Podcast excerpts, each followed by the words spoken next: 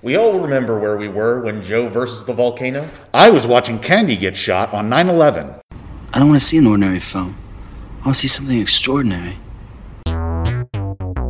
Your sacrifice completes my sanctuary of 1,000 testicles. Do you ever feel as if your mind had started to erode? Welcome, uh, let's rock indeed. Welcome to 1000 Wives of Weird. I'm Brad Hefner, and with me, as always, is. Billy Martell. And this is a different episode in a lot of ways. Mm-hmm. We are not in the usual studio. And the only other episode that we were not in the usual studio for was so bad we did not. uh, we did not put it out. Yeah. We're also wearing masks, so if we Yes. sound a little bit muffled and if uh, the echo effect is. Yeah. Giving We're us a on nice- stage in front of a thousand people. Yeah, this is our first live show. Uh, we're opening up for uh, Smash Mouth. That's right.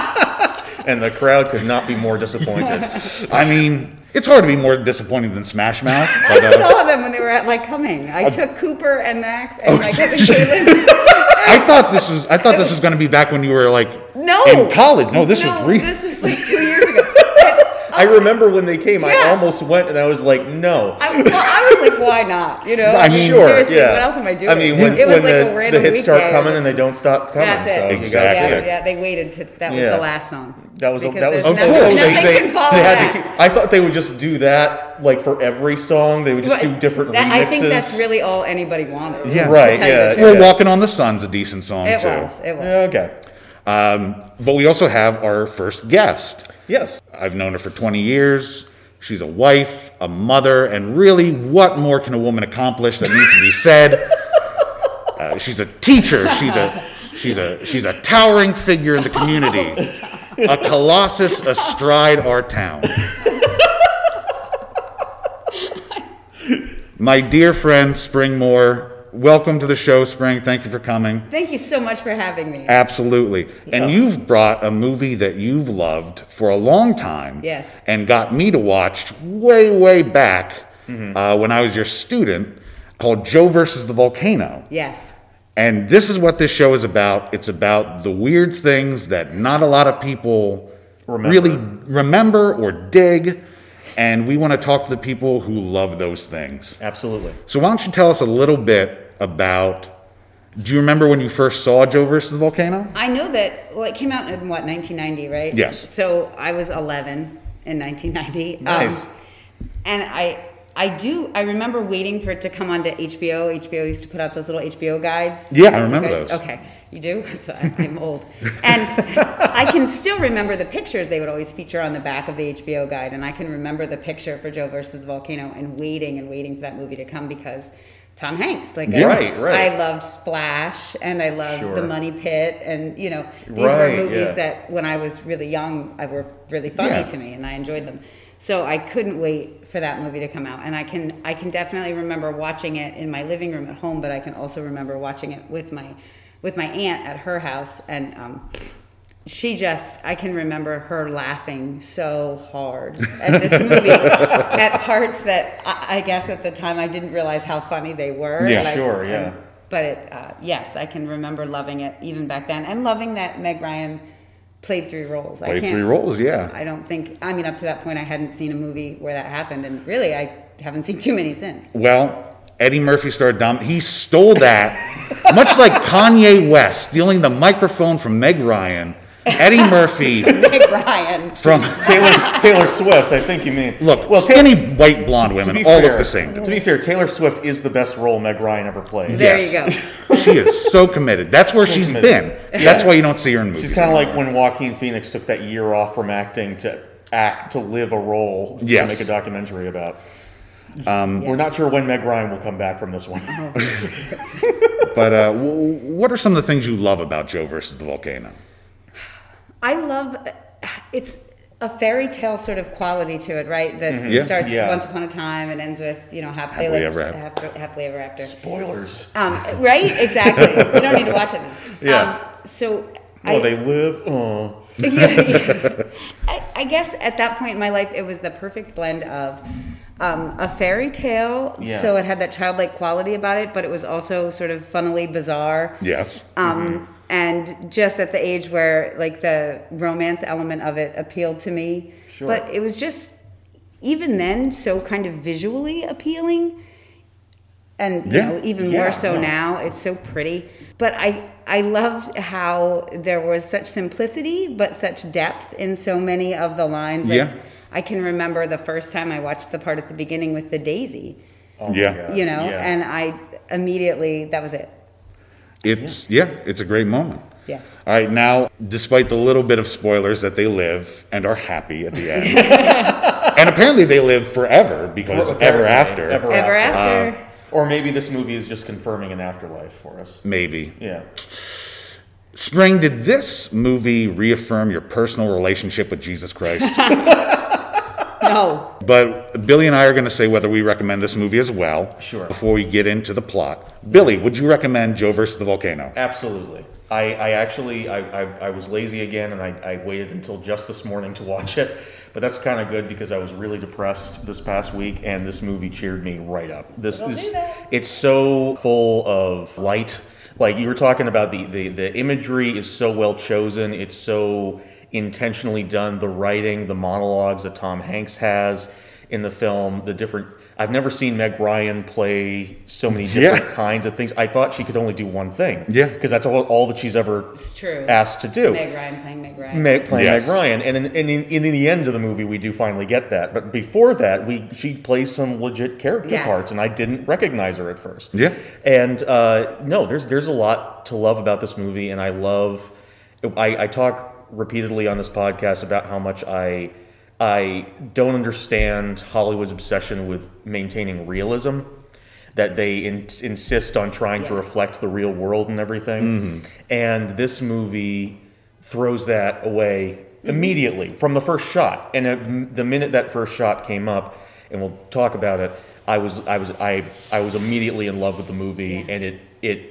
It, it had a few moments that were so sincere that my little black heart was like was like ah come on but like for most of it I was able to push that aside my inner cynicism and just enjoy Yeah. the fairy tale Uh, I would also recommend it. Yeah. I think of the three of us, I might have liked it the least. I still enjoyed it a lot. I enjoy everything that you guys have mentioned, yeah but and because of the fairy tale quality, this is most likely a choice. There's not a lot of subtlety in this movie. no not at all Uh, which not every movie needs to be subtle. And it works well in this for the most part. Other thing is a lot of the visually interesting stuff we lose for a good portion in the middle of the movie.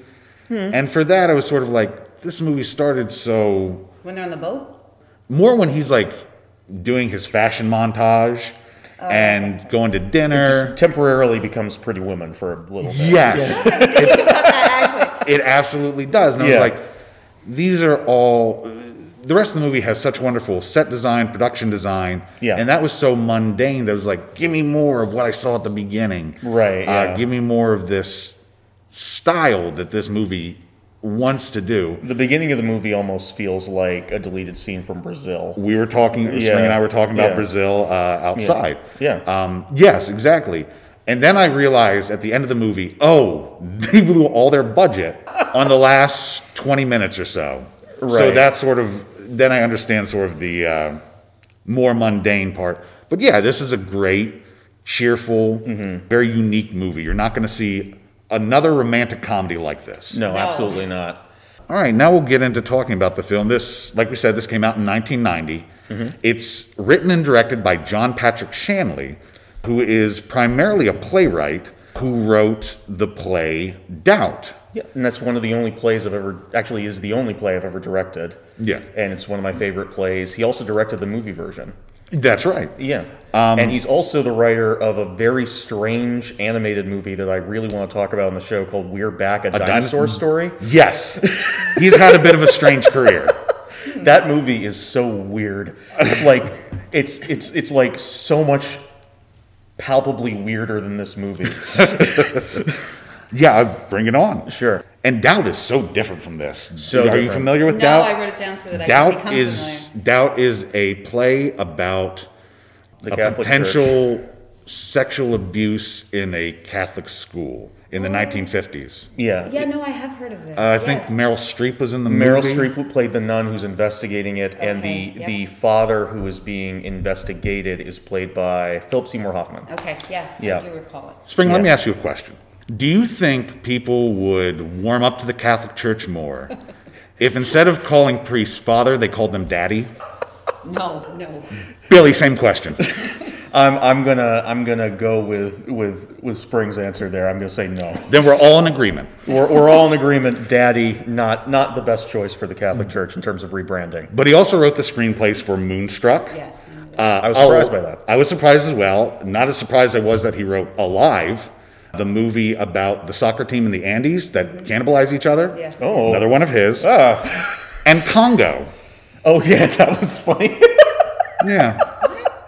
Congo. Is, Congo, yeah, no, the I ape know movie. what Congo is. For some reason, I attributed that in my head to Michael Crichton. Well, he wrote the book. I guess he did the adaptation. Oh, that's right. He did do the Okay, book. okay. Yeah. I can only assume he was so moved by this monkey story. it's like, as we all are. yeah, no, Right. I keep a framed copy of Congo, which defeats its purpose, but just in case there's an apocalypse and needs to be saved. Congo is one of those movies that tragically underuses Bruce Campbell. Like it's that and uh, Dusk Till Dawn two.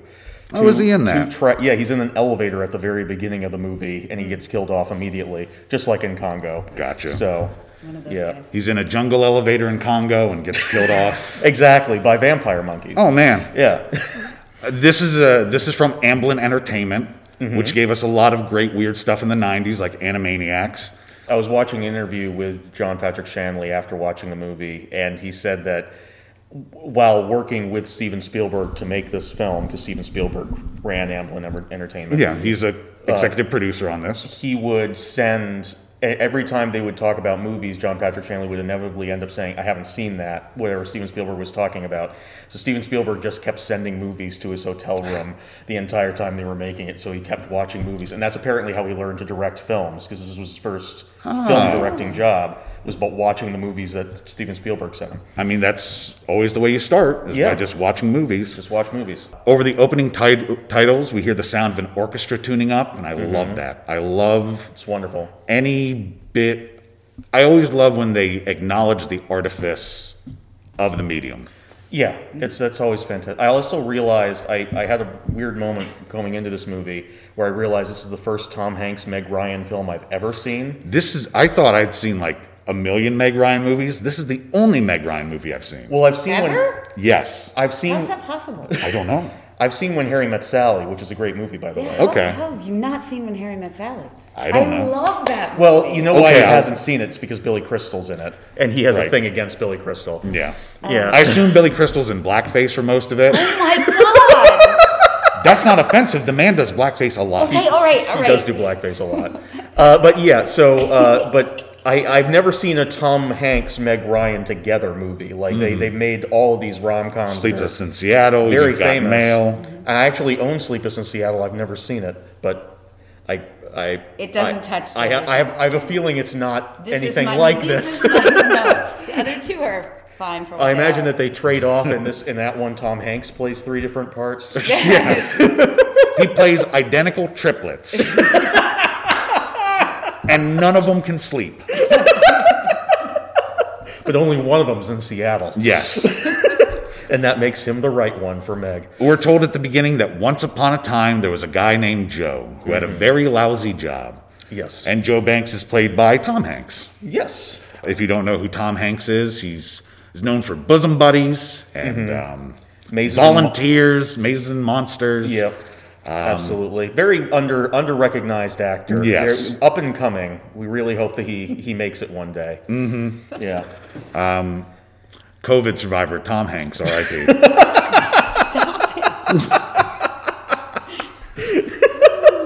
we see as uh, as I forget who does the cover of Merle Travis's 16 Tons, Mm-hmm. but this great song about mining coal plays as we see Joe and his coworkers trudge into their workplace, which is this nasty concrete, almost dystopian structure. It's an office building, but the the production design makes it look like a bunch of workers in the 1920s Sure. going into a factory. It's a Yeah. very like it's almost like an '80s music video like Exactly. vibe when they're going in there Exactly. for Yeah. sure because there's people. What are they welding? like what are they, it's the home of the rectal probe and It's they, the- they uh, and have petroleum petroleum jelly, jelly. but they're welding. Like they keep showing the guy welding in the background. I don't understand what he's welding. I, No, it's I like was the, very the confused. building looks like a giant face. There, you could you could make allusions to uh, Metropolis there. Yeah. Uh, Did you notice the path though? Did you? See, it was very zigzaggy. did it was, you notice that that's a repetition throughout the movie? Yes, I did. that's so I did not notice that. It's super cool. We Oh, see okay. it again at the end. We see it. Uh, we see it multiple Yeah. times, but I noticed it at the end as the tribespeople are going up the path to the volcano. oh, is it another zigzag? It's another Yeah, zigzag. But it's That- also in his wall, like when Lloyd Bridges comes in and bangs the wall. Oh. like there's a. Oh my you goodness. Can, the wall is. I just noticed it last night for the first time. Um, you can see the light coming through it because there's such a, you know, there's such a deeper meaning that they have with the light throughout the movie, Yeah. like taking the lamp away, taking the so light you away. could say But you that could- the the little lightning bolt, which of course mimics the uh, fascist symbol of the SS, is in every place where he has been trapped by the the, the horrors of capitalism, Well, I, including the trap that Lloyd Bridges has put him in to send him up to the volcano against his will. I can't remember where else. It's somewhere else too. I have it written down somewhere. I and then um, well, no, I actually at the end of the movie, I just noticed it last night. At the end of the movie, he says. um, something about oh, it's a long time coming on a crooked road. Oh, that's Oh. right. He does say that. Oh my goodness. It means something. Spring is an English teacher, so she is going to be right there in it with the Right. themes and the. Oh man, I miss taking English classes. That was the first time. Well, the first time I saw it, like when I was really looking at it last night, I was like, "What's this supposed to mean? Is it like supposed to look Yeah. like an, intestine since it's like a rectal photo?" But then I saw it in the apartment, and then Yeah. it's again somewhere else, and it'll come up when I'm, we're going through. Sure. But then it's also on the volcano, and then when he said it's been a long time coming on the on a crooked road, I was like, "Oh, there it is. Okay." The Wizard of Oz connection, perhaps. But amidst all this, uh, and right away, the movie is telling us this is going to be a stylized affair. Very stylized. Where it's right from the start. Yeah. It's it's tipping its hand about what it is. Very much so. There's a great shot, which is, I think, it's, it's one of the things I think you were thinking about when you said it's not very uh, subtle. Yes. Where it literally, it's, it's a shot of Tom Hanks walking forward. It pans down to a flower sticking out of the ground. I It's love this beautiful that. flower. Yes. And as Tom Hanks is, Tom Hanks doesn't step on the flower. But as Tom, it's a, it's it's, base, it's a match. It's a shot match down to the flower. The flower is Tom Hanks, and as he walks into the building, someone steps on the flower. The- He's going into a place that crushes him. And I was, and I understand why you might have not liked that for not being subtle. Yeah. My reaction to that immediately was that it was a. I, I wrote down that is a moment as subtle as the opening of Blue Velvet, which Yes. I also love. So I did not have a problem with it not being subtle because I was like, yes, and then the bugs are down there. Uh, throughout this opening, Joe suffers various indignities and small disasters. Joe's office space is poorly lit. The lights are flickering like it's a David Lynch film. Mm-hmm. Yes. Uh, there's a lot of Lynch vibes actually with. Especially in this opening. Yes. My favorite Lynch vibe I got was when the, the boss in the background, as he comes in, is having a cycling argument Yes. that goes through the same lines of dialogue over and over and over again. I know he can get the job, but can, Can he do the job? Yeah, I'm not arguing with Look you. at that I'm with you. not, I'm not arguing, arguing with that you. with you. I'm not arguing that with Just you. over and, over and, over. and the again. actor does such a. I've seen this character actor in lots of things. I Dan usually- Hedaya. I Yeah. usually think of him as Carla's ex-husband and from Cheers. Yes. Yeah, Oh, that's right. Yeah. yeah. But uh, he was he is, does a fantastic job. If when you're saying the same things over and over again as an actor, you can either make it very boring or you can escalate it too much Yeah. because as an actor you're you're trained every time you repeat something you have to say it differently. But he did a fantastic job of not only saying it the same way every time but also making it feel like it was escalating without ever escalating it. Yeah. Yes, it's like a shepherd's tone. Sure. I was just like, it was, it was a wonderful balancing act of acting, and I was like, that's great. Yeah. It- Both times that he's in there. Oh, he yeah. does it, It's great. Every, every time. this movie is so stacked with actors. Oh my Pun god. not intended. um, But uh, and we'll obviously point There's them out so as we many go along. fantastic character performances in this film. Everyone does great in this movie. Yeah, absolutely. And Joe makes some disgusting looking coffee. And oh, the creamer. It's, just- but it's so true. It's Oh so- yeah, no, it's it it's- feels it feels like it's it's an exaggeration, but it feels like every coffee I've ever had in a workplace. Yeah, Like, ev- absolutely. every single one. Absolutely. Every well, the single one. lighting. uh, Every time I'm anywhere with that sort of lighting, I think of this movie. that, the gross yeah, and, fluorescent it's like, lighting. yeah, and he uh, This makes is- it that makes me- noise. I can hear him going. "Shh." It makes me You feel know? it makes me feel puffy and bloated. I, I Yep. he says, and I, I absolutely I think we've all we've all been in that situation. Uh, there's also a woman, Dee Dee, Meg Ryan's first role, who's Yeah. constantly puffing on an inhaler. Yeah, she can't breathe. But Yeah. the, it's just like the whole weight of the job on Right. everybody. Oh, that's a manifests good point. In different. I Ways. didn't recognize her when she came in. I actually thought it was the actress from Weeds. Mary Louise Parker? That's it. Yeah, I thought it was Mary Louise Parker for like a while until at a certain point she finally smiles, and Meg Ryan has a very distinct Yeah, she smile. I was does. like, Yeah. I was like, Joe sits down at his desk and he takes out a very garish lamp with a tropical s- scene on the shade, which Yeah. slowly Mm-hmm. rotates. Yeah. yep. Mr. Waturi comes in to give Joe a dressing down because there's not enough catalogs, even though Joe told him to order more catalogs. Three weeks ago, then two weeks ago. But did, you tell, me last week? yeah, exactly. Oh, another movie that this reminded me of a lot was the Crispin Glover starring adaptation of Bartleby the Scrivener. I've not seen What? that. I have not seen all of it, but it's very strange. Crispin Glover. Crispin Glover, yeah. Uh, Right. But it, that's set in an office very much like this opening. The movie that this scene reminded me most of was it's not a movie that I've seen, but it's it's uh, a, just a trailer. The trailer for the Ben Stiller remake of The Secret Life of Walter Mitty. Okay. in the trailer for that, it's just it's like a little short film where Ben Stiller is, is like really sad at a job, and then he sees a poster for traveling, and he like runs into the poster, and is suddenly traveling uh, all over the place. Never saw the movie. Apparently, it was really bad because it's a remake of The Secret Life of Walter Mitty. Why would you do that? I mean, technically, it's a readaptation. Oh, is it the book? It's a short story. Oh, okay.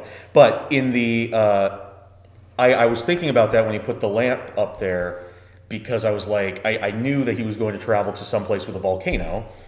I thought at the time to fight it, but uh, I, I knew he was going to go somewhere where a volcano was. You thought this was like a sci-fi movie. I thought we were. I thought we were finally going to revisit the kaiju genre. You and thought- Tom Hanks was going to grow giant size, a volcano was going to get up, and they were going to have bo- a boxing match. Well, yeah, you thought this was a sequel to Big, Right. Where he gets really It big, gets even bigger. and he fights a and he volcano. fights a volcano. Logical. Yeah. Logical. Right, logical. But it, but uh, it- it just it, I, he was looking he was looking at the uh, at the lamp and it had all these Mm-hmm. tropical images and I was like, that's where he's that is his only escape is by looking into this location that doesn't exist and that's where he is eventually going to be. exactly. Well, the, and then he comes in, the boss comes in and says, "Get rid of the li-, literally says, "Get rid of the light." And Yeah. I mean, you can feel. The Oh yeah, I tone. didn't I didn't pick up on that. Yeah. But yeah, that is also not subtle.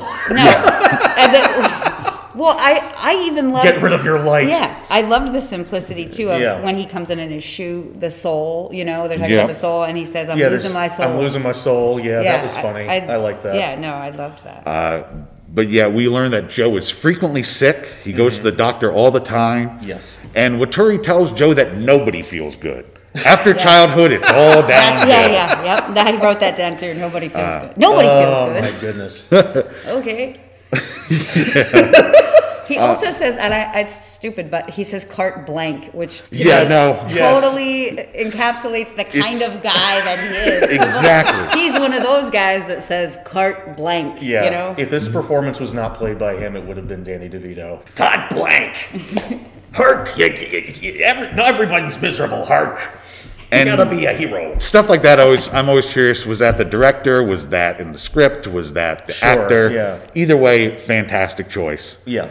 Later, Joe goes to a doctor played by Robert Stack. the voice. The It's so voice. great. Oh man. Apparently, Robert Stack and Lloyd Bridges were both cast in this movie specifically because uh, John Patrick Shanley remembered seeing them when he was a kid.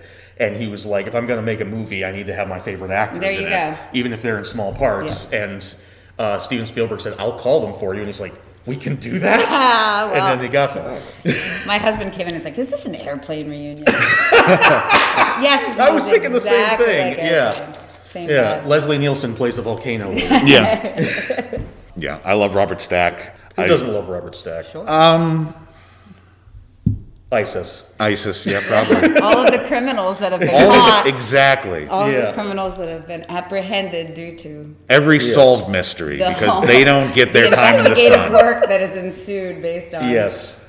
Uh, we learned that Joe has been feeling sick for about eight years Mm-hmm. uh, since he left the fire department. And Dr. Robert Stack tells Joe he has a brain cloud. And Yes. I love that phrase. I do too, and I love the way that he says it in his voice. And he's, "You have a brain." You have a brain cloud. Robert Stack could could literally sell me a bridge. Like he could, Yeah. he, he could say anything, and I, I would believe it. And w- what's also great is the world that's been built just in these short few minutes. Yeah. You're fully like, yeah, brain cloud. Brain Yeah, club, right? absolutely. Yeah, of course. Joe has a and, brain and he cloud. says it because it's his voice. He says, "Your brain will simply fail, followed by your body," and you're just like, "That's something a doctor would say." Yes, for sure. Yeah, that's the That's order the that that's technical the, term. That's the order that those things Yeah, happen yeah. in. Yeah. And even the way he describes it, like in retrospect, uh, I did remember that it was. I remembered very little about this movie, but I did remember that Joe obviously does not die of a brain cloud. Right. But even knowing that, like the way he describes it, it's a black fog of tissue running down the center of his brain, Mm-hmm. which is nonsense. it's absolute nonsense. But you I'm like, completely buy it exactly. because Robert Stack's Because it's saying Robert it. I Stack guess, yeah. saying it. Yeah. Yeah, no, that, it's of so it's course. so simple, and you're just like, "Sure, yeah." Yeah. Uh, it's very destructive and incurable. Yeah. He has about six months to live, four or five of which he'll be in perfect health. And then Joe wonderfully says, I'm not in perfect health now. and Robert Stack's like, This is probably just a manifestation of all your PTSD. Because he was a fire Firefighter. Yeah. His Yeah. courage is what matters to him. Exactly. Right. Courage is very important.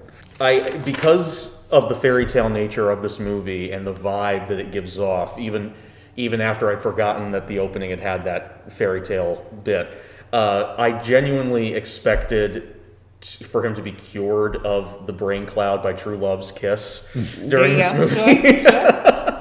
I forget about the brain cloud. Honestly, like I forget all about it by the time they're getting to the place Yeah. and you know Yeah. they're getting to the island and all of that. I'm not even Well, there's a- thinking about the brain cloud anymore. This is a pretty uh, packed movie. There's a lot of stuff. In. There is for it's and it's only about ninety minutes, uh, so they cover a lot of ground in a short amount of time. So it's Absolutely.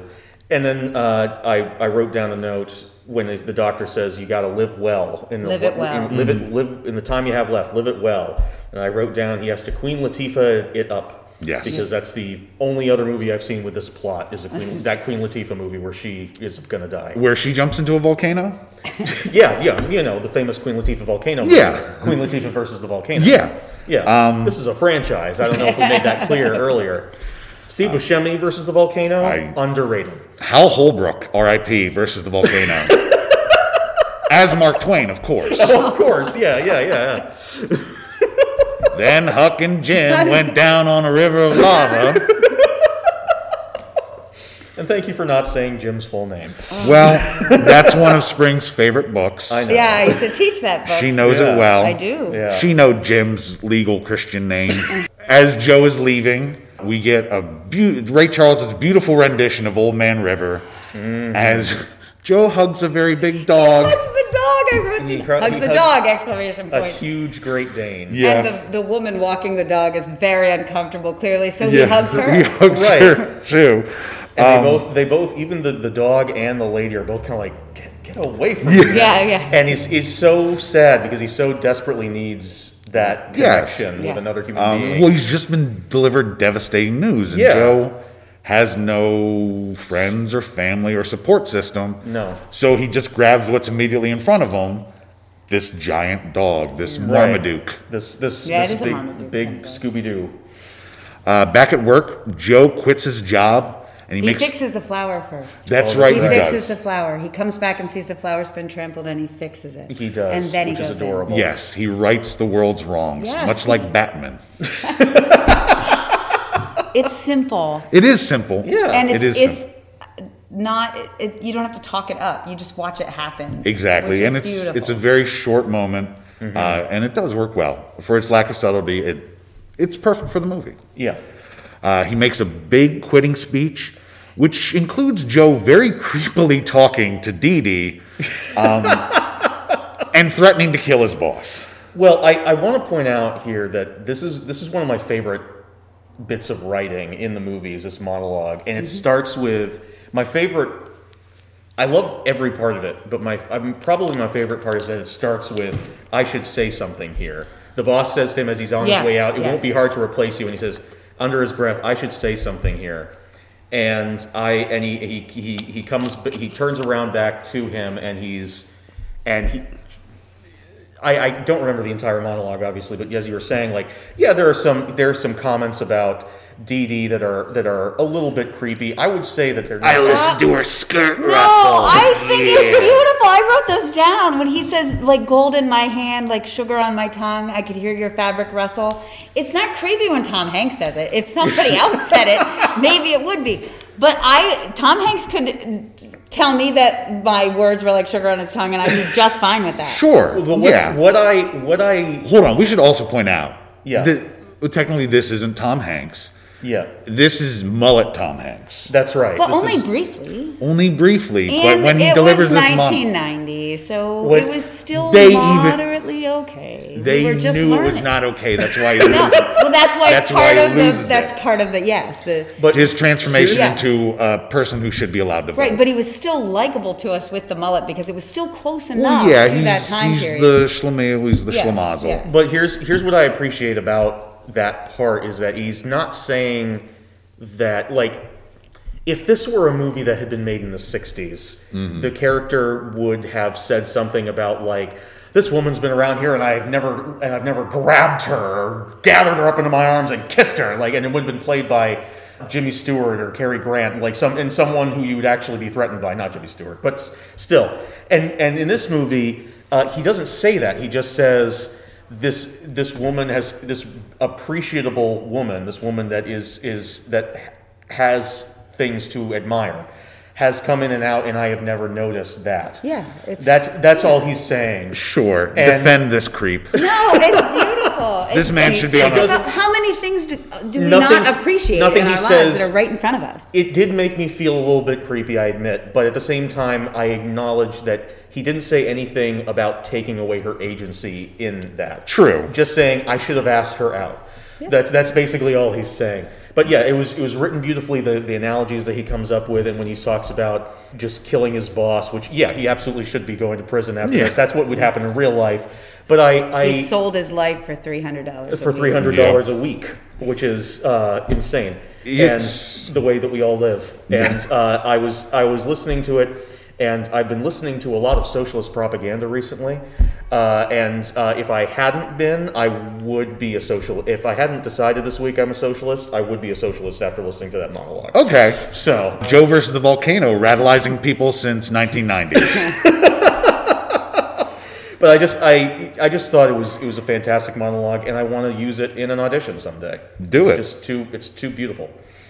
And I love how uh, also the boss. I know I'm rattling on. Just tell me to shut up. But the, I know that I love also how the boss can do nothing but say the same thing over and over again. He's like, you better get out of here. And, he just, yeah. and he gets more and slightly more desperate every time he says it because he actually has no power.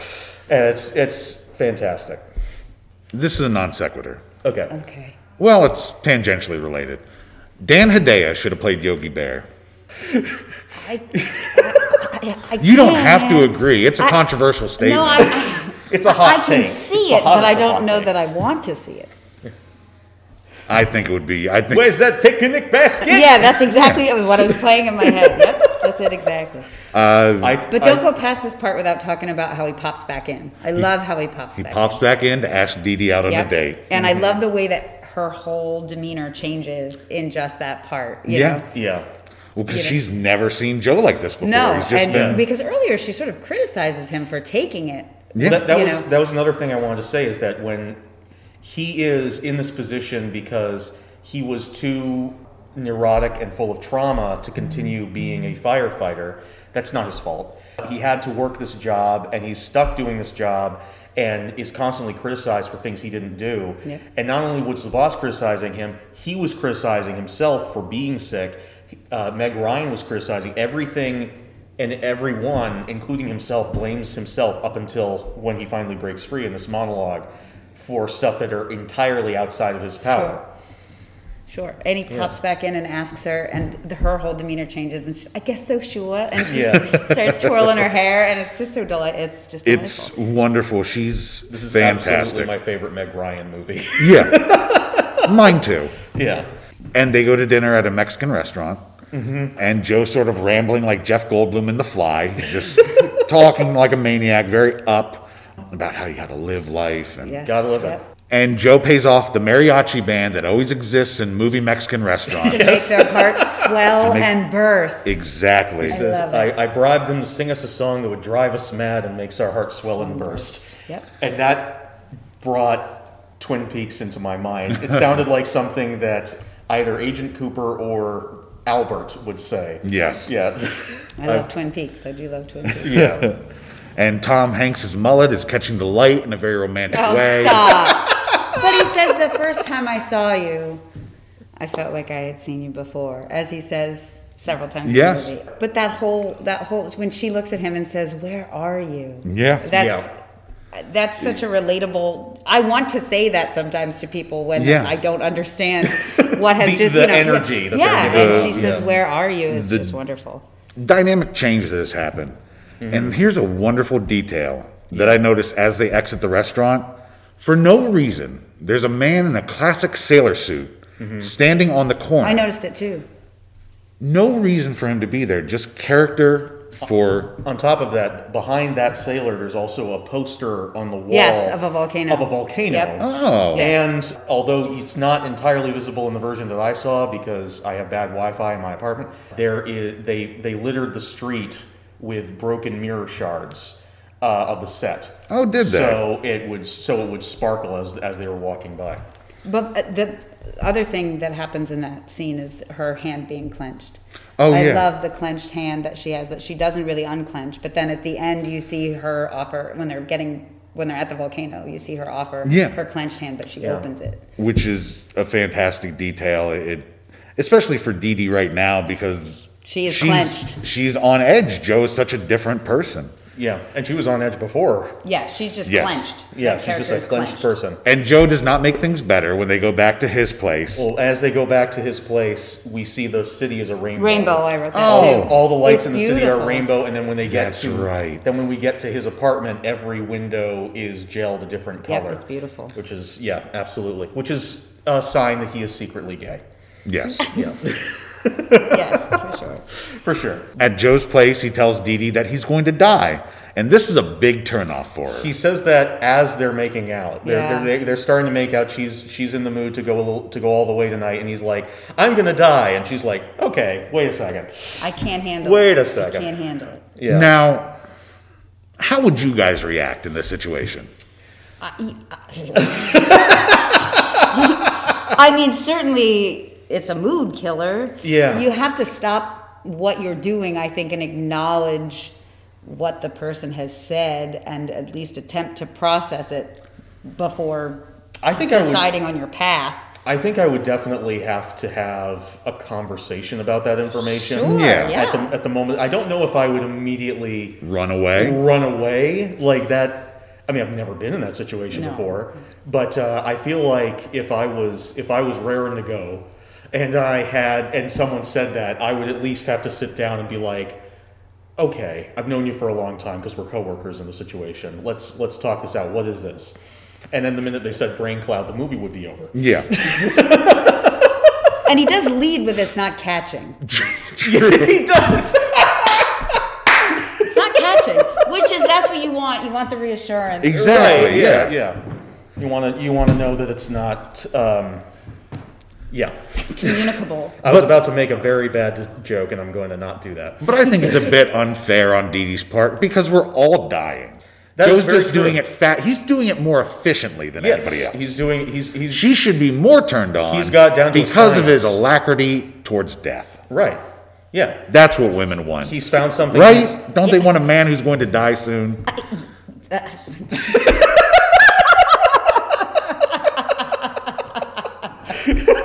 How much money they got? Yeah, no. The next day, Joe's noodling around on his ukulele. That was something that he took from his office. He see we see him before he leaves.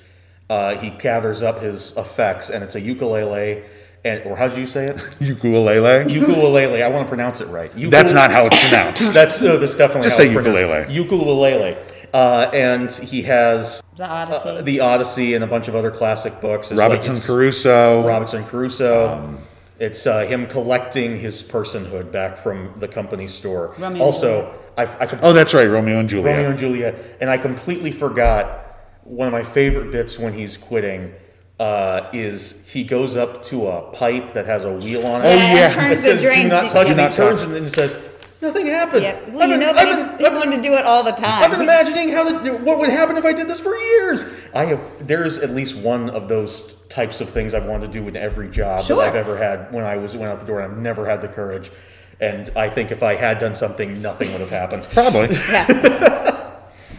But yeah, Uh, and Lloyd Bridges, the fantastic Lloyd Bridges, oh my god, shows up at his door with his duck head cane, It's great. I, and I love Lloyd Bridges so much. he's like Robert Stack, who doesn't. So Yeah. bright too. He's His so- eyes. He's so alive. He has this wonderful carnival huckster energy. Yes. Where again, you know that this man is untrustworthy Yeah, just and from his- watching films and his energy, like Yes, it's yes. too infectious. As we find out over the course of the movie, he's actually like a pretty nasty person, but like he Yes. is.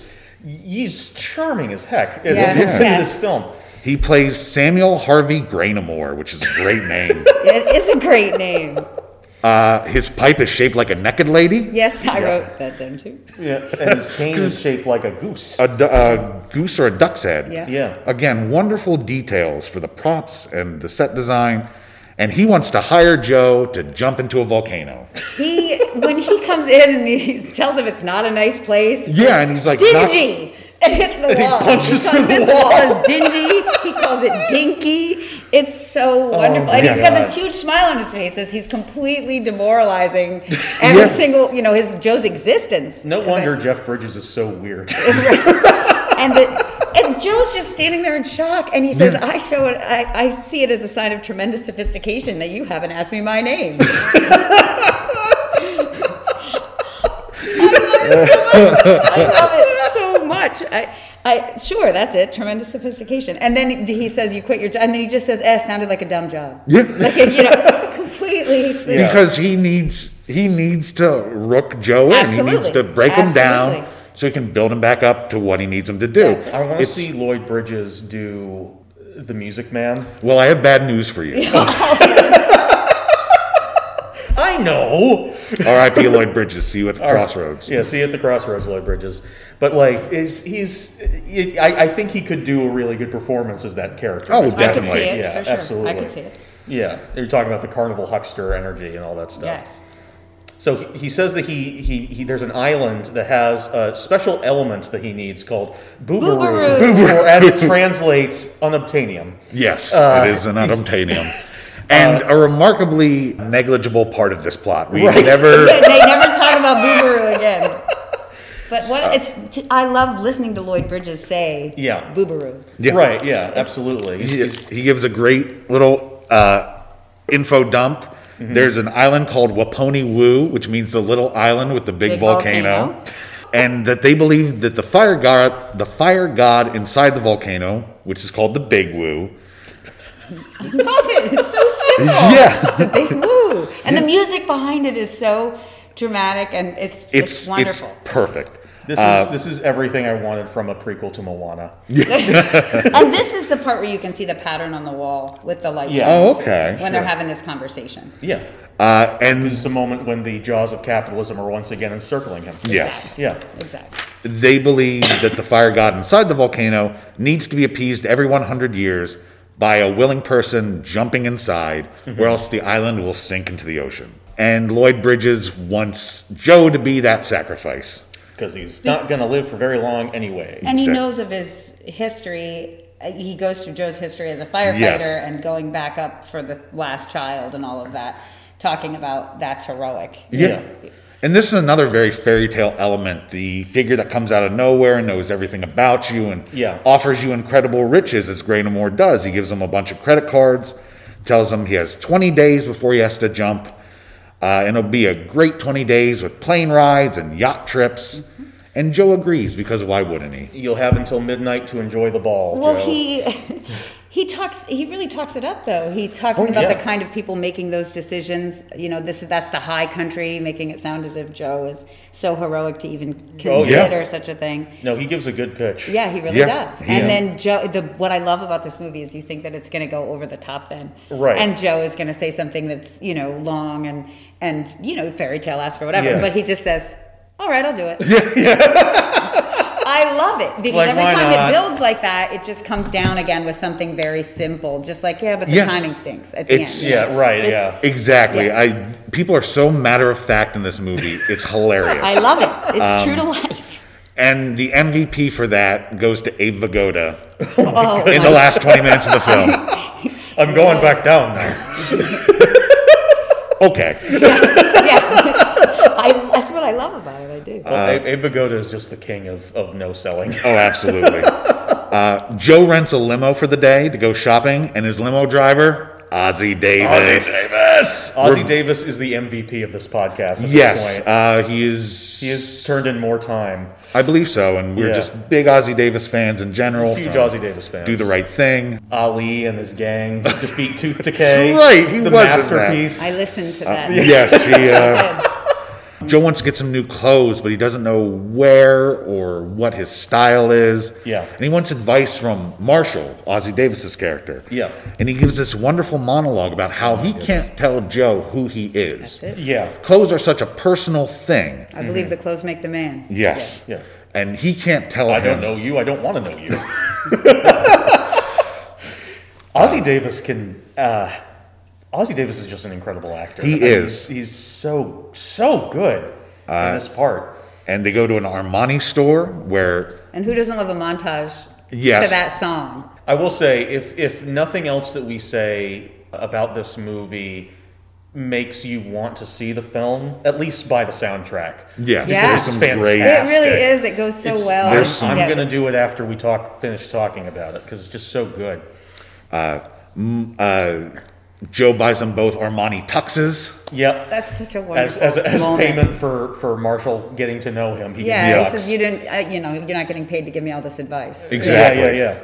Uh, we get a shopping and makeover montage where, as we said before, Tom Hanks loses his mullet. He finally gets rid of that mullet. He buys that ridiculous hat. uh, He go- yes, it's like, um, I, I love it so much It's that like he a- even buys the hat. Is and he has like a safari like sort of get up on. She and the says hats. later. She says, "Why are you dressed like Jungle, Jungle Jim." Jim?" I love that she actually said that. Yes. You know, because you think things like that, but you don't really say Yes. it. But she's just like, Yeah. "Why are you dressed like Jungle Jim?" exactly. Um, and then my favorite bit in the montage is when he meets the character I called Luggage Man. Yep. My Yes. new favorite superhero. That that part is so. This is one of your favorite parts, isn't I, it? I absolutely So love good. it. It's because you're looking everything that Joe says that he's going to do when he goes through where he's going to go and how he's going to be on a yacht and how Mm-hmm. he's Yeah. going to be on an island.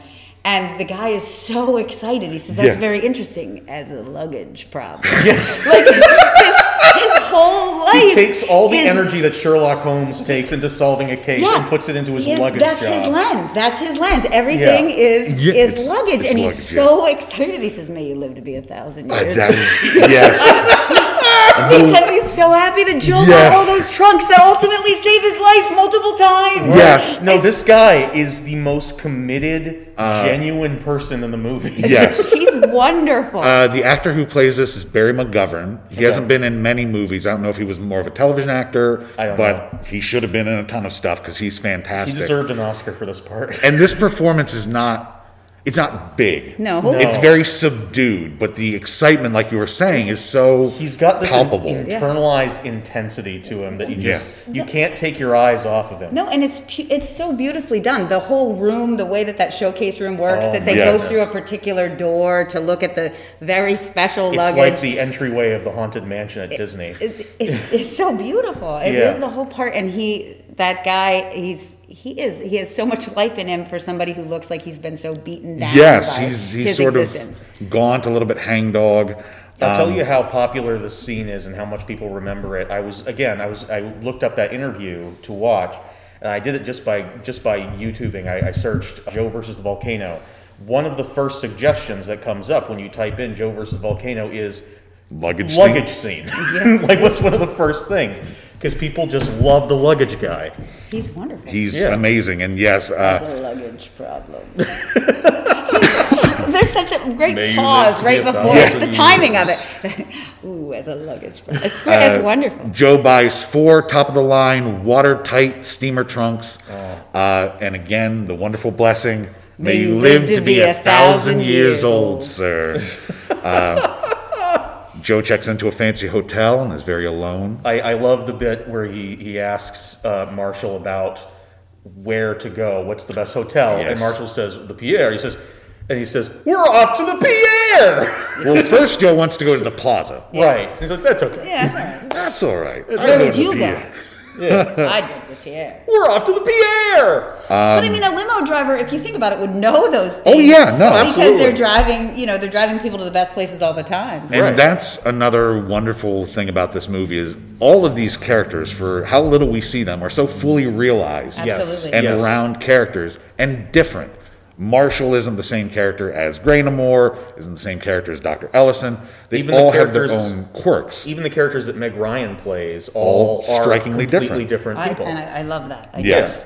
But it's interesting because that leads into the when you're into the airport. well, You know, did Yep. Mm-hmm. you notice the people getting off the gate? Did you look? This is the first time I've ever noticed it. no, what happened? A ton of them are dressed identically. There are a whole bunch of people that come out behind that are all in these striped, very like not like a regular fashiony striped shirt, like almost Yeah. like, like an old fashioned prison kind of striped shirt. Oh. There are all, a whole bunch of them. Then um, some sort of poobah from the Catholic Church comes through with their you know Yeah. gear on, and a bunch of children dressed in uniform come running after that, and so they're all of these people that look the same. And then I started to really think about the doubles idea within the movie. The fact that Yeah, Meg Ryan is yeah. played by the same person, the fact that all of those people look, I mean, so it's Wow. clear. It's yeah, no, really it- clear it's an that it- intentional yeah. choice. Absolutely. Um, and so then I started kind of questioning, well, what does what does this mean? Does this mean Yeah. we don't see things in nuance? Does this mean that you know everything is essentially just a, a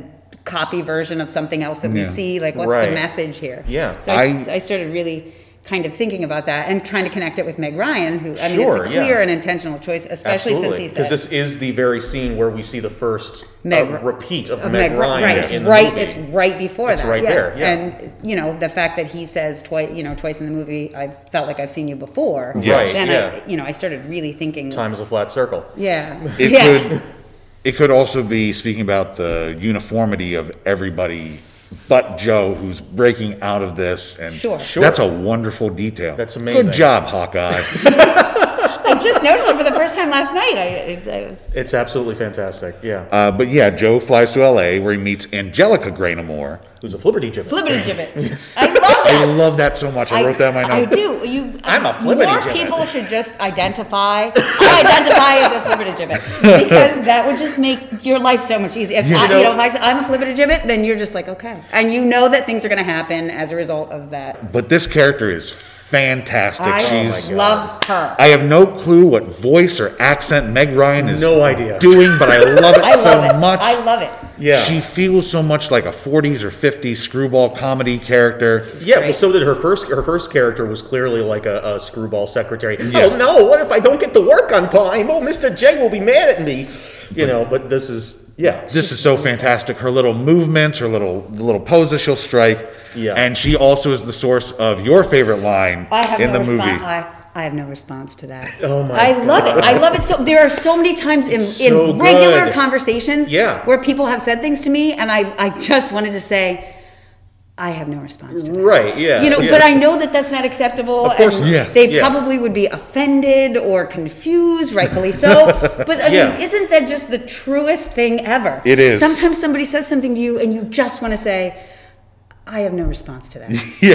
I, I don't want Yeah. to put the mental effort or energy in to try to come up with something appropriate to say to you. Yeah. I have no response to that. her character is uh, a similar character to Joe in a lot of ways. As Joe is a character who the film continually impresses upon us as free. He's free of things. He's dressing different. Even the fact that he's dressing differently Once he than the dresses people in the airport. differently, you start to see Uh, a difference. for He's, sure. he's, he's a very free person. He's, he's, he's untethered to the reality we all have to face. What was what's this character's name again? Angelica. Angelica. She's the only Meg Ryan character I didn't write the name down for for some reason. But uh, Angelica is very tethered to her own position. She's in a position she doesn't like. She has to work for her father, who she does not agree with, and she is stuck in that position by her own fear. But because of that, she is so depressed that instead of allowing herself like uh, Dee Dee and Joe before her to be to just become these crushed little maggots sitting at their desks, sort of clicking away. She has mm, turned this into this laissez-faire attitude of I don't care about anything. but she has and her art she's- as an outlet. She has an Yes, outlet. she Yeah. does have an outlet. She's a painter and a poet. Yes. Again, wonderful little details that just Mm-hmm. build up the character and tell us so much. Yeah, and because of that, she doesn't she doesn't need to worry about offending anybody. If she if, if she doesn't want to say something, I have no response to that. Yep. she's done with the conversation. It's so Hmm? over. honest. It's Yeah. so honest. Right. It's beautiful. they Her they poem. they look at they're they're in a restaurant. There's this great moment. They're sitting in the restaurant where the first I don't have a response to that happens. Yes. And there's this wonderful lighting where everything in the apartment is kind of dark except for just Meg Ryan's face, which is glowing Mm-hmm. with light shining off of her. There's there's uh, later on in the movie there's symbolism relating Meg Ryan's character at that point in the film to the moon. The moon does not have light of its own. it Mm-hmm. Right. Well, reflects and he off. gives Dee Dee the lamp when he leaves the office too. right. Oh, that's Yeah, right. that's That's right. Because I think Completely you're forgot gonna, about that. you're gonna, you know, you might need this or whatever he says, and gives her the lamp. Yeah, and then so he he she lo- points over at a painting in the corner, which is one of hers. It's like a comic book panel. Yeah, it's sort of style like a thing. pop art thing. He looks at it and and uh, asks how you come up with it or something like that, and she says, "You got to understand s- about art. It comes from someplace." And then we literally go into the painting and discover where it's from. Yep. They are suddenly in the They're car. at a scenic overlook. Yep. And this is where Angelica is talking about her depression. Yes. About how she feels like she doesn't have any control, that her father controls her life. and I love. She says, "I, I want to. Di- I want to die. I want to kill myself." And Joe's answer for why she should not caught me off guard. Like usually, there's usually when someone says you shouldn't die, you have so much to live for, or which he does kind of say later. And he, but he, but at first his answer is or suicide is wrong. But instead he says, well, that's going to take care of itself. You're going to die anyway. like that's why you're. That's not your job. No, that's not up to you. Some things aren't up to you. Some things aren't up to you. That's that's just the way that nature Yep. is. We all end, so there's no point in ending prematurely. And then they have that conversation where they talk about taking the leap and doing Yes. the thing, taking the leap. You know, that's not a hard word. Yeah.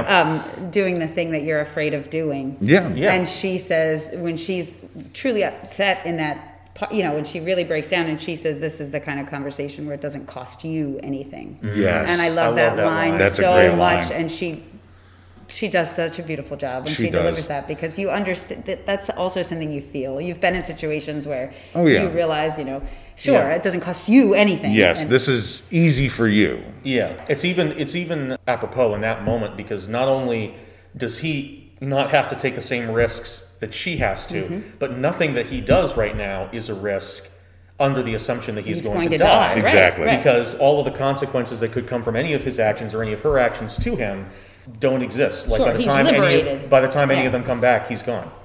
There's the morning, then the next morning they get together, and um, you, the just the loneliness and the yearning of that night, the night when he's alone after Mm-hmm. he, Yeah. she offers to come up, And he And says, he no, says no. no, thank No. you. No. Yeah. and then the next morning she does that painting that's much less poppy, Yeah. you Yeah. know, that beautiful kind of moon painting. Oh, yeah.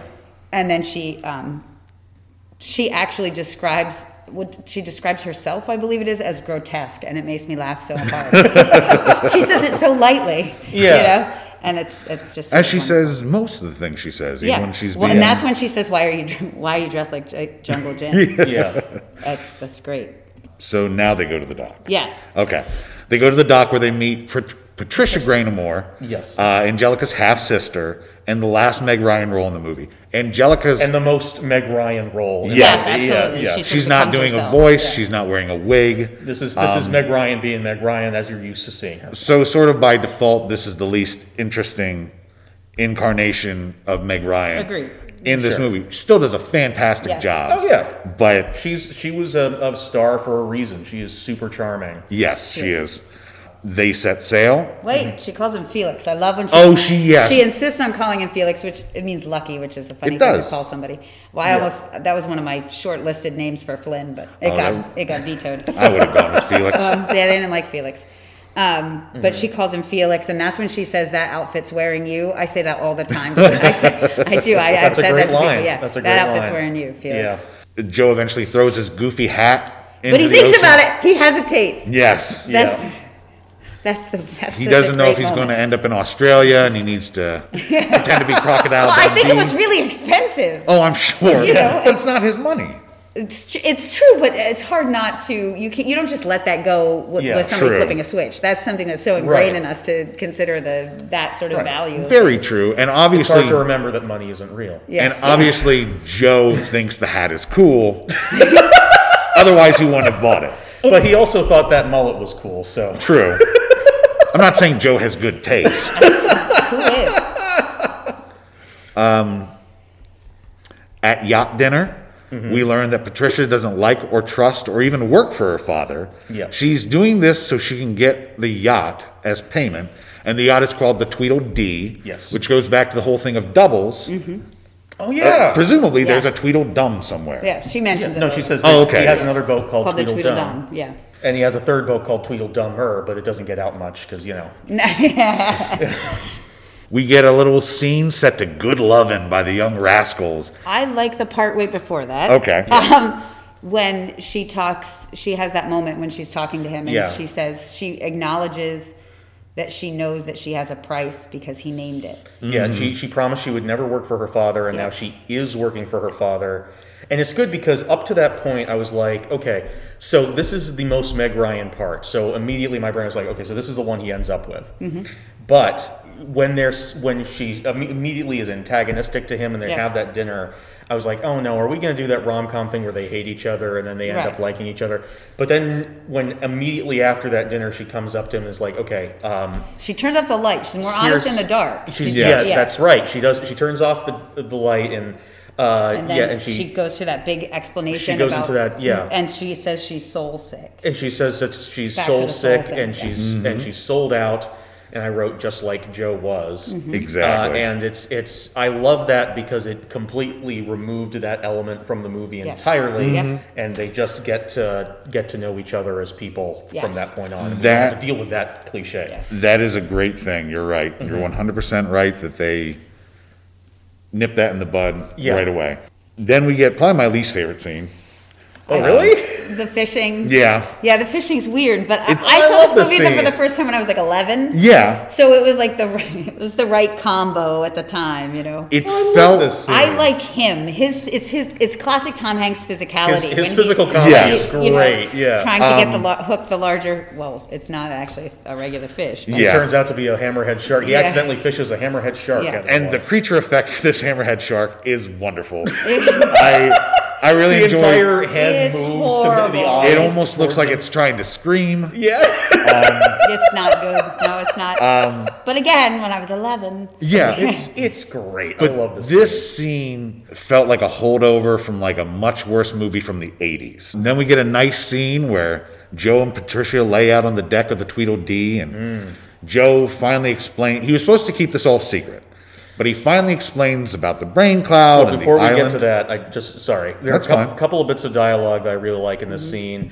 Joe says that he has no interest in himself. He bores himself. Yes. Which I thought was that really resonated with me. Yeah. He, and he said that life is unbelievable. Meg Ryan says that something her father says is that there are only a few people who are the whole world really is awake. asleep. Yep. and the people who are awake are always amazed. Constant a state of con- constant total amazement. That's right. Yeah, you get better notes than me, but I, I just I, I thought that those lines were, were very nice and poetic and, and sweet. Yes, there's a lot of great writing. It's John Patrick Shanley should really keep do- on this writings. yeah.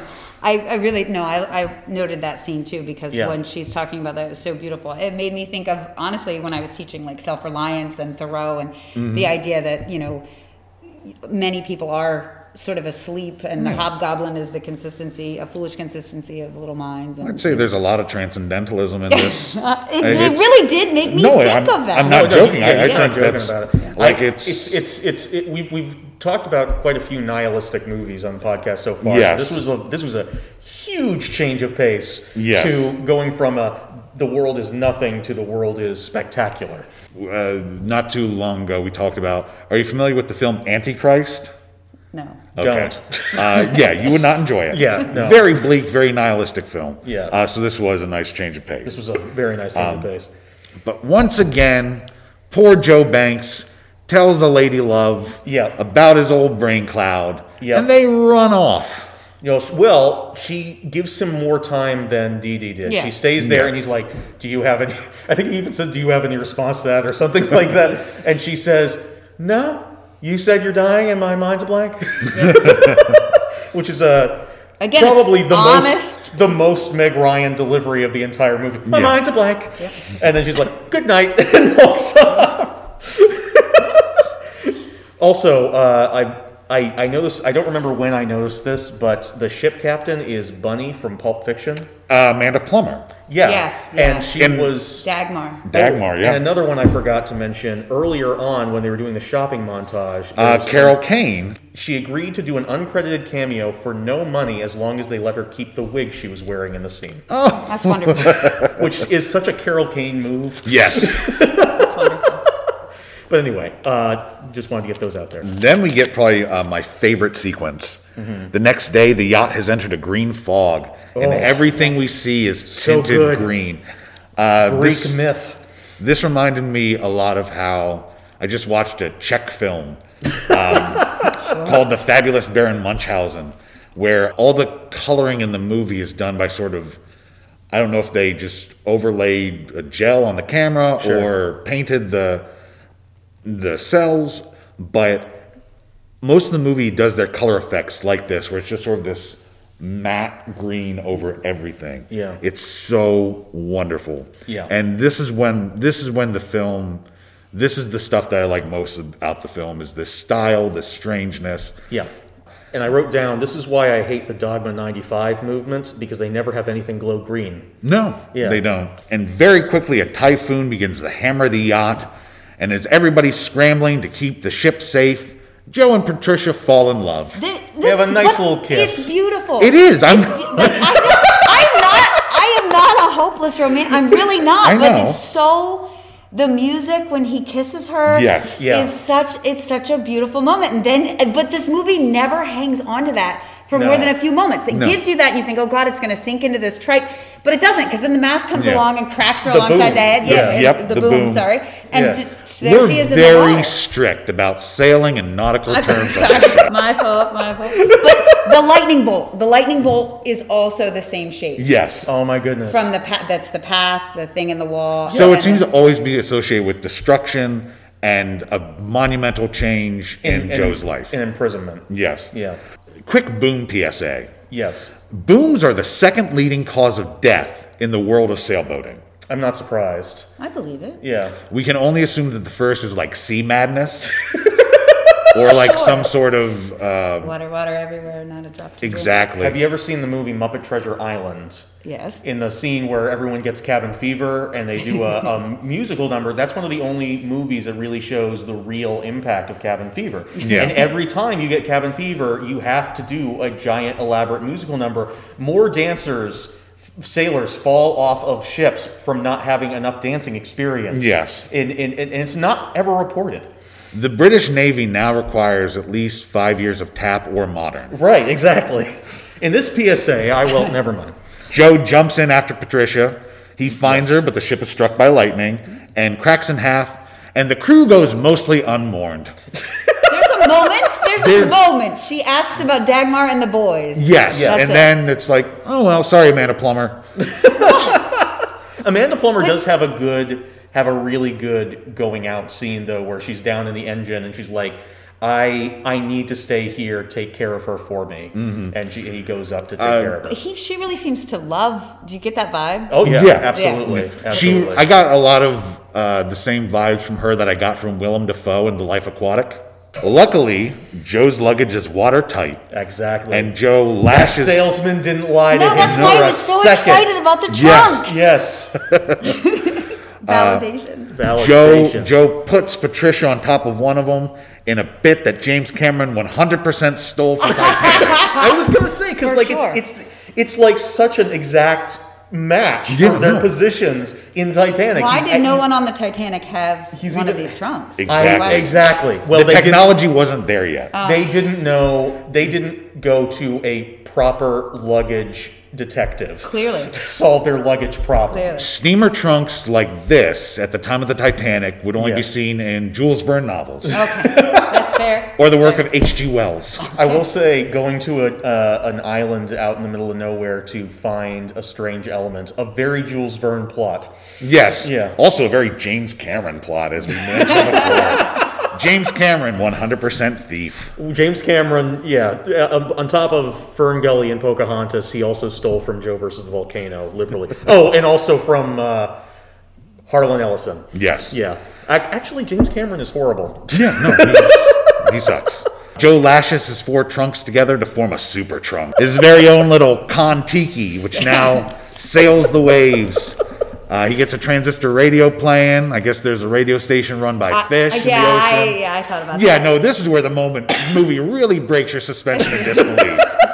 no, I was watching- How is this man getting a radio signal? I was watching it and I was I was I was thinking about another Tom Hanks movie I haven't seen, Castaway. I was I wrote down uh, how can the same smeg happen to the same guy twice, which is a line from Red, Red Dwarf.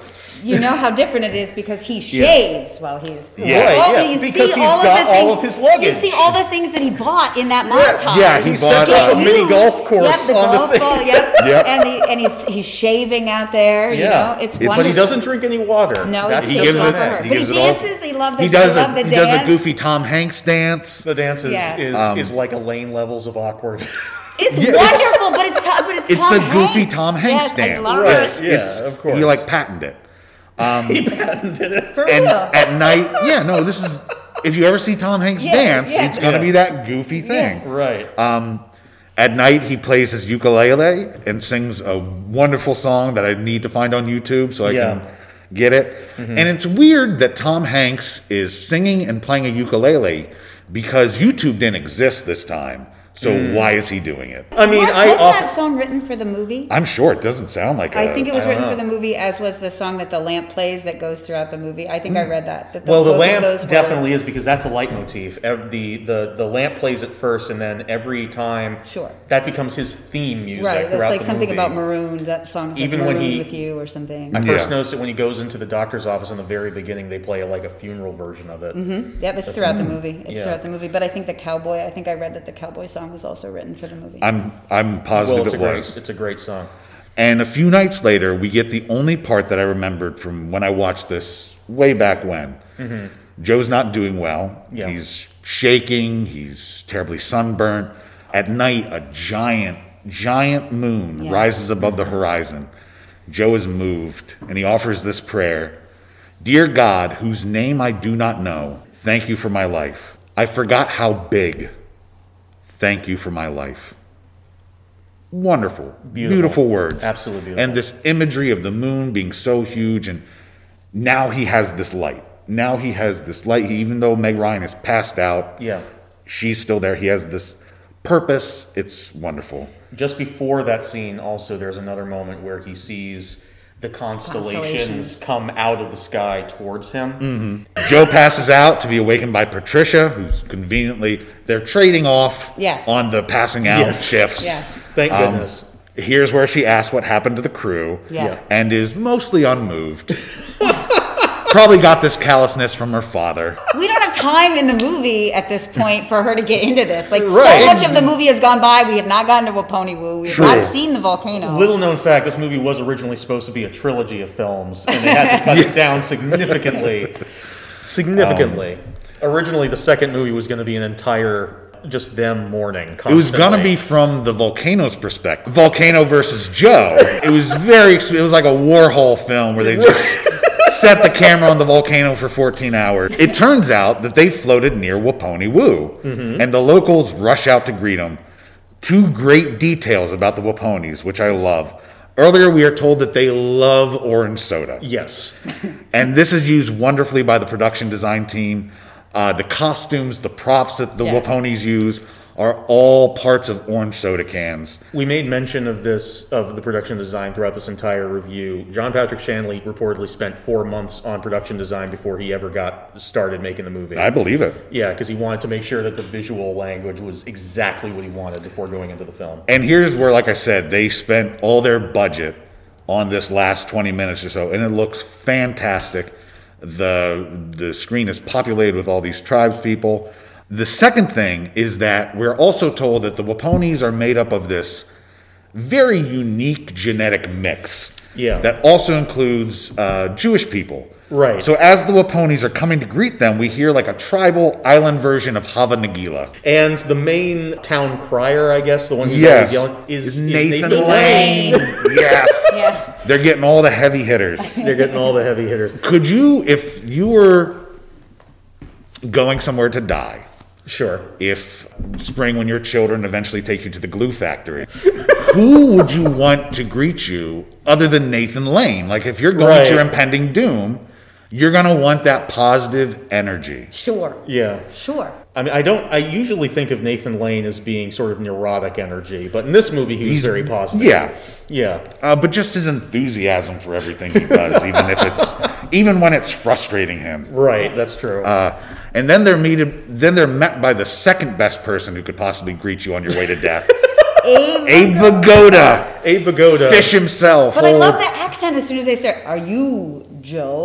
like you expect there to be some sort of like some Right. other kind of accent, Yes. but the- Yeah. are you Joe? You Yes. expect them to go full Tarzan, but instead they, no, yeah. they they they manage to uh, just as the speech that uh, Joe makes earlier in the movie just barely avoids being sexist. This scene just barely avoids being incredibly racist. Yes, this could have been just skirts around it. this could have been something that did not age well. Yeah, Thankfully, because of this unique genetic, genetic makeup that we're told about earlier, which includes Yeah. not just Pacific Islanders, but Jewish people, Druids, and Yeah. somebody else. There were four different groups. yeah. That it's, it's supposed to be intentionally absurd, Um, Yeah, so, so that you it's- don't you don't take it too And seriously. No one's really putting brown face. They have No. uh, tribal makeup on, but that's And Abe Bagoda long ago turned into leather, so you Yes. know, he's, he looks he looks like Abe Bagoda. and Abe Vigoda is so great in all his line deliveries. Everything's very short, Yes. to the point, matter of fact. Yeah, he's abs- he's he's his best Abe Vigoda self in this Yes. movie.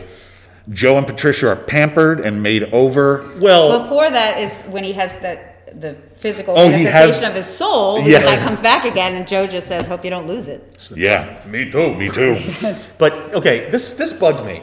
Patricia is just visiting. She is pampered. Yes. Joe is going to die. He's their hero. He's not pampered. No, he's They getting just beaten by They fish. start slapping him with fish. They, They- shove the banana they- in his face.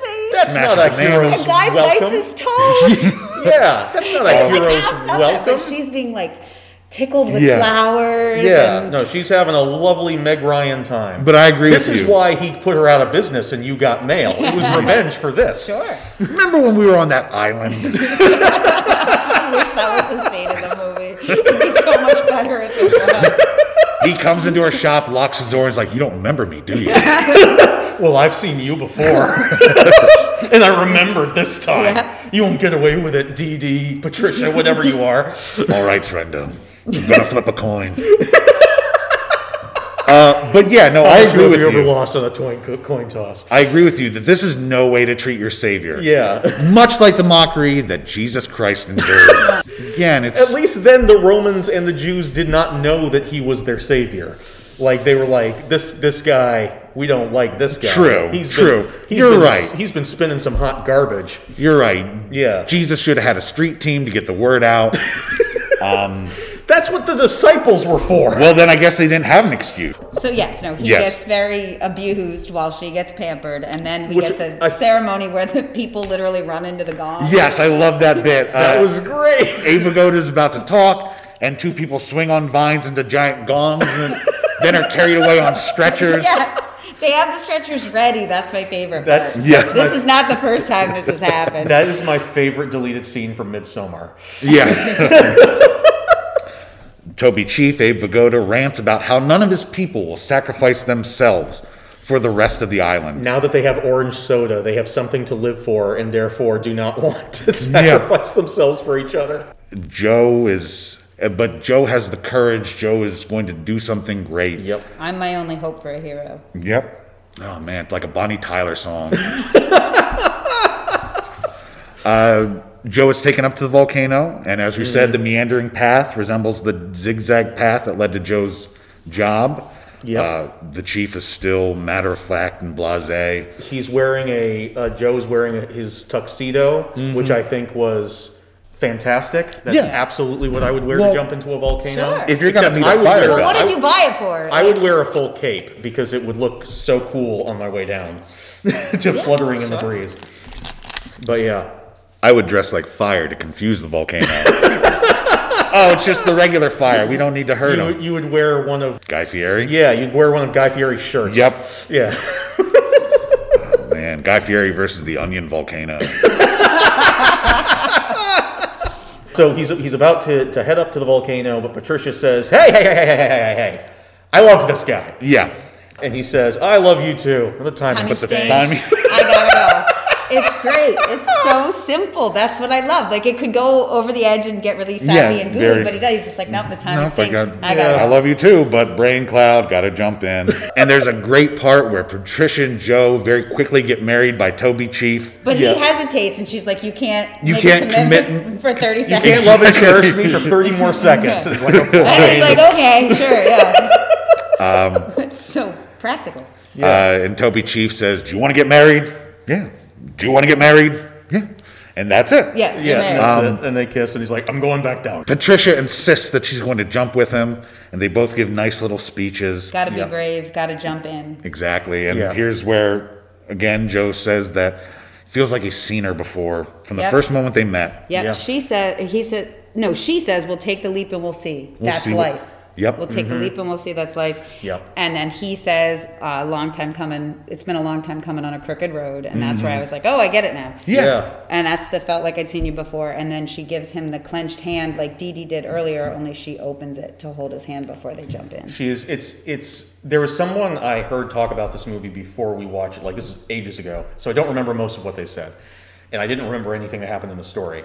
But they said that their interpretation of Meg Ryan is that uh, the universe or God or, or whoever keeps giving Joe a chance over and over to to find happiness, and that's why she's played by the same person. She is three different chances for him over the time over the course of it to, to find something to live for. And in the end, yeah, she opens the hand because he's finally he's finally found it and she accepts him finally accepts him and he finally accepts her.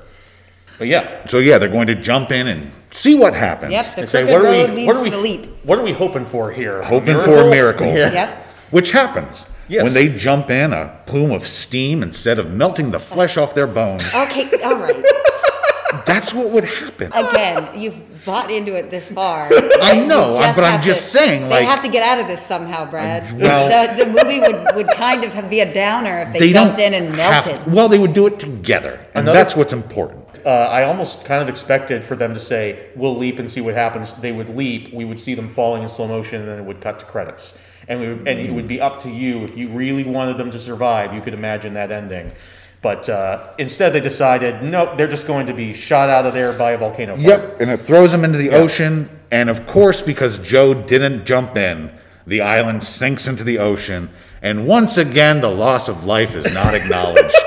Now here's the question: no, they say something.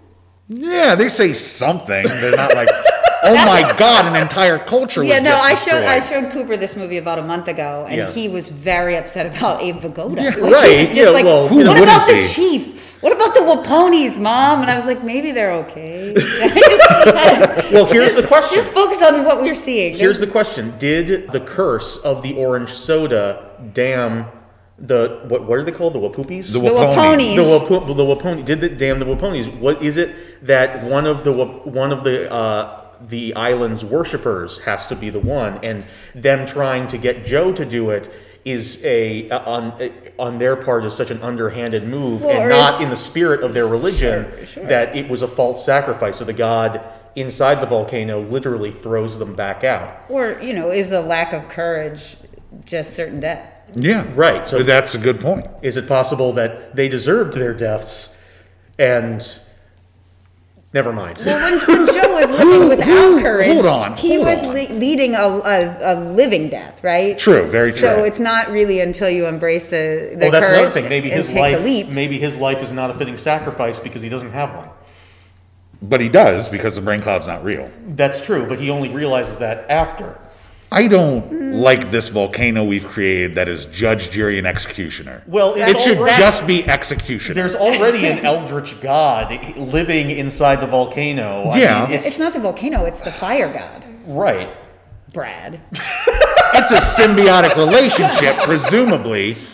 I wonder if, if again, if, if, if we're going with uh, the, the interpretation of the film that I've been going on so far, as this is like a uh, an indict- Anti-capitalist as an screed? anti- as an anti-capitalist screed. What if the orange soda, ha- ha- as a product of Western capitalist marketing, has infected them with the greed of this thing and has uh, caused them to not have any real bravery, which is what uh, Joe, who is untethered to the life of capitalism, has given him, has. Well, they also they And mention therefore leads about to their earlier. destruction as capitalism will inevitably lead to ours. Sorry. continue. Sure, no, not at all. Um, they mentioned earlier how they have no sense of direction, and then there's this crooked path bit. You know, it's been a long sure. time coming on a crooked path.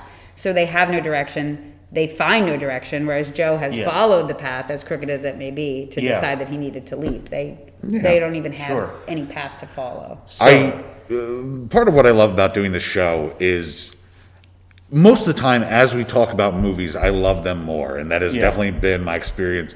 Hearing your all your observations, why you love it, same with you. Yeah. Uh, this episode more than any other so far. Really? Yeah, Oh. the steamer trunk surface and Because Joe. they're That's a triumphant moment. It is. That is a triumphant moment. The way they pop up. They pop it's up. so wonderful. Which means that the ent- which means you're just you're Abe Pagoda or Nathan Lane sitting there and the water's like coming up and you just see the pack the, the luggage just sort of like floating up as you go. I just like to imagine Abe Pagoda looking at this like you don't see that every day. You like you like to imagine Abe Vigoda and Nathan Lane slowly drowning. I knew that's. Is this like one of your top ten fantasies? definitely. Okay. normal, Yeah, it's normal. It's, it's Yeah, I no. think everyone's thought about Abe Pagoda drowning with Nathan Lane at least once in their life. For me, it's Alan Alda and Peter Falk dying of CO2 poisoning. What is your celebrity death fantasy, Spring? When you're having a long, dark night of the soul, like who do you just like? When Actually, you're, when no. you're having a good soak in the bath, you got a bath bomb, you got candles lit. Who, what celebrities are you imagining dying?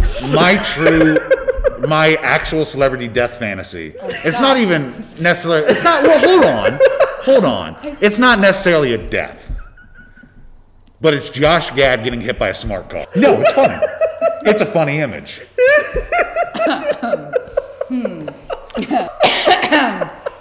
Okay. Anyway, Let's bring it on home. bring it on home. You all right? Yep. Uh, As Joe is telling Patricia about the brain, brain cloud. The music, the music is so good. Oh yeah. It gets so serious. It when does, She's yeah. this brain cloud. of dun-dun. Yeah. The whole everything changes. We find out that Dr. Robert Stack is Patricia's father's doctor. He, she says he owns him. He has no other patients. It was all a setup. It was a long con so that he could get this o- uh, mineral. But you don't you love that she criticizes him first for not getting a second opinion? Exactly. Yeah. You didn't, Since which, you get get a second a opinion second- for something like a brain cloud, which is fantastic because Robert Stack is even like, you might want to get a second Second opinion. opinion, and, he's yeah. like- and he never does. And so you think it's a throwaway line because, yeah, Doctor would say that. Right. But they were so convinced of Joe's just like hypochondria. That And we they so could- buy into the world at that point that even we as an, au- as an audience Right. are like, no, no, I mean, he has the brain. cloud. well, he wanted an answer Robert and he was Stack's- given an answer, so that's it. Yeah, Robert Exactly. Stack said it. It's also Yeah, using exactly. it's also using our expected efficiency from movies, where it's like, of course he's not going to get a second opinion. No one in a movie ever gets a second opinion, so it doesn't matter that he doesn't. Right. Right. I love also that she criticizes. You think they would have come up with something better than Something a brain cloud? cloud, yeah. you know, making No, seriously, Joe kind though. of question Yeah. his whole. Yeah, but th- and then and but yeah, so in the end, this was all a capitalist ruse. This was Yes. all him. Like in the end, when you treat people like commodities, you treat you own their life and death in your hand, and and that's what they tried to do to Joe. But he got away. So now Joe has his whole life ahead Your of him. whole life is ahead of you. And even though they're adrift on the ocean, they stay positive under the big, big moon. And Patricia wonders where, where they'll end up. And Joe says, possibly my favorite line Hell, away from the things of man, my love, away from the things of man. She says it earlier on the. on Oh, the does show. she? Yeah. she's Oh, okay. He, She asked, says. he asked her why do you want a yacht, and She said. Yeah. She says. You know, where would you go? And he, she says, away from the things of man. And Yeah. then he repeats it back to her. away from the things of at the man, end, Yeah. And the we're, things that we spend money on, capitalism. and we're told that they live happily ever after. And that's Joe versus the volcano. yes. Uh, Spring, is there anything else you'd like to add? I just I love the levity at the end of it.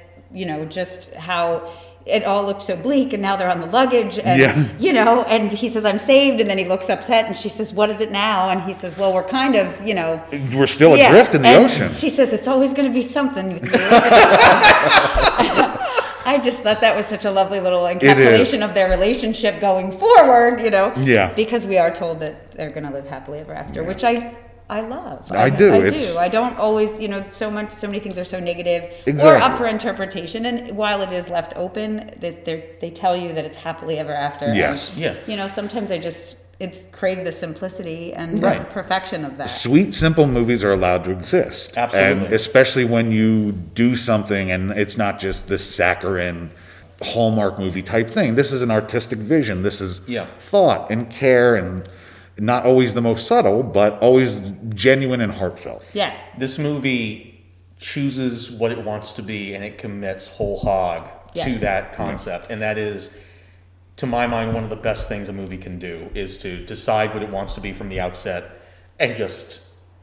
hammer that home Is there anything you'd like to add, Trotsky? uh, sure the uh, uh, the last couple notes that I had was that um, there is a stage musical version of this. Is they, there? They adapted into a stage musical, but John Patrick Shanley was not involved, and therefore I do not care. No. But uh, and the I, last thing is that I can only imagine that the Joe versus the Volcano musical Yeah. was much like the Spider Man musical. Julie Taymor uh, wrote it, you two scored it, and it was a disaster. uh, I will say it never made it to Broadway. So Can understand that. um, the and also the mo- John Patrick Shanley said he based the movie on an experience where he had been working in an office building for quite a long time. He says he hadn't seen the sun in what felt like years.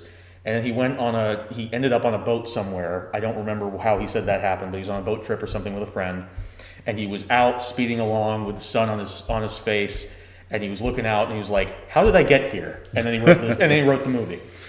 All right. Oh, I'm sorry. Did you No, have that's it. anything? That's it. I was going to ramble on like usual. Okay.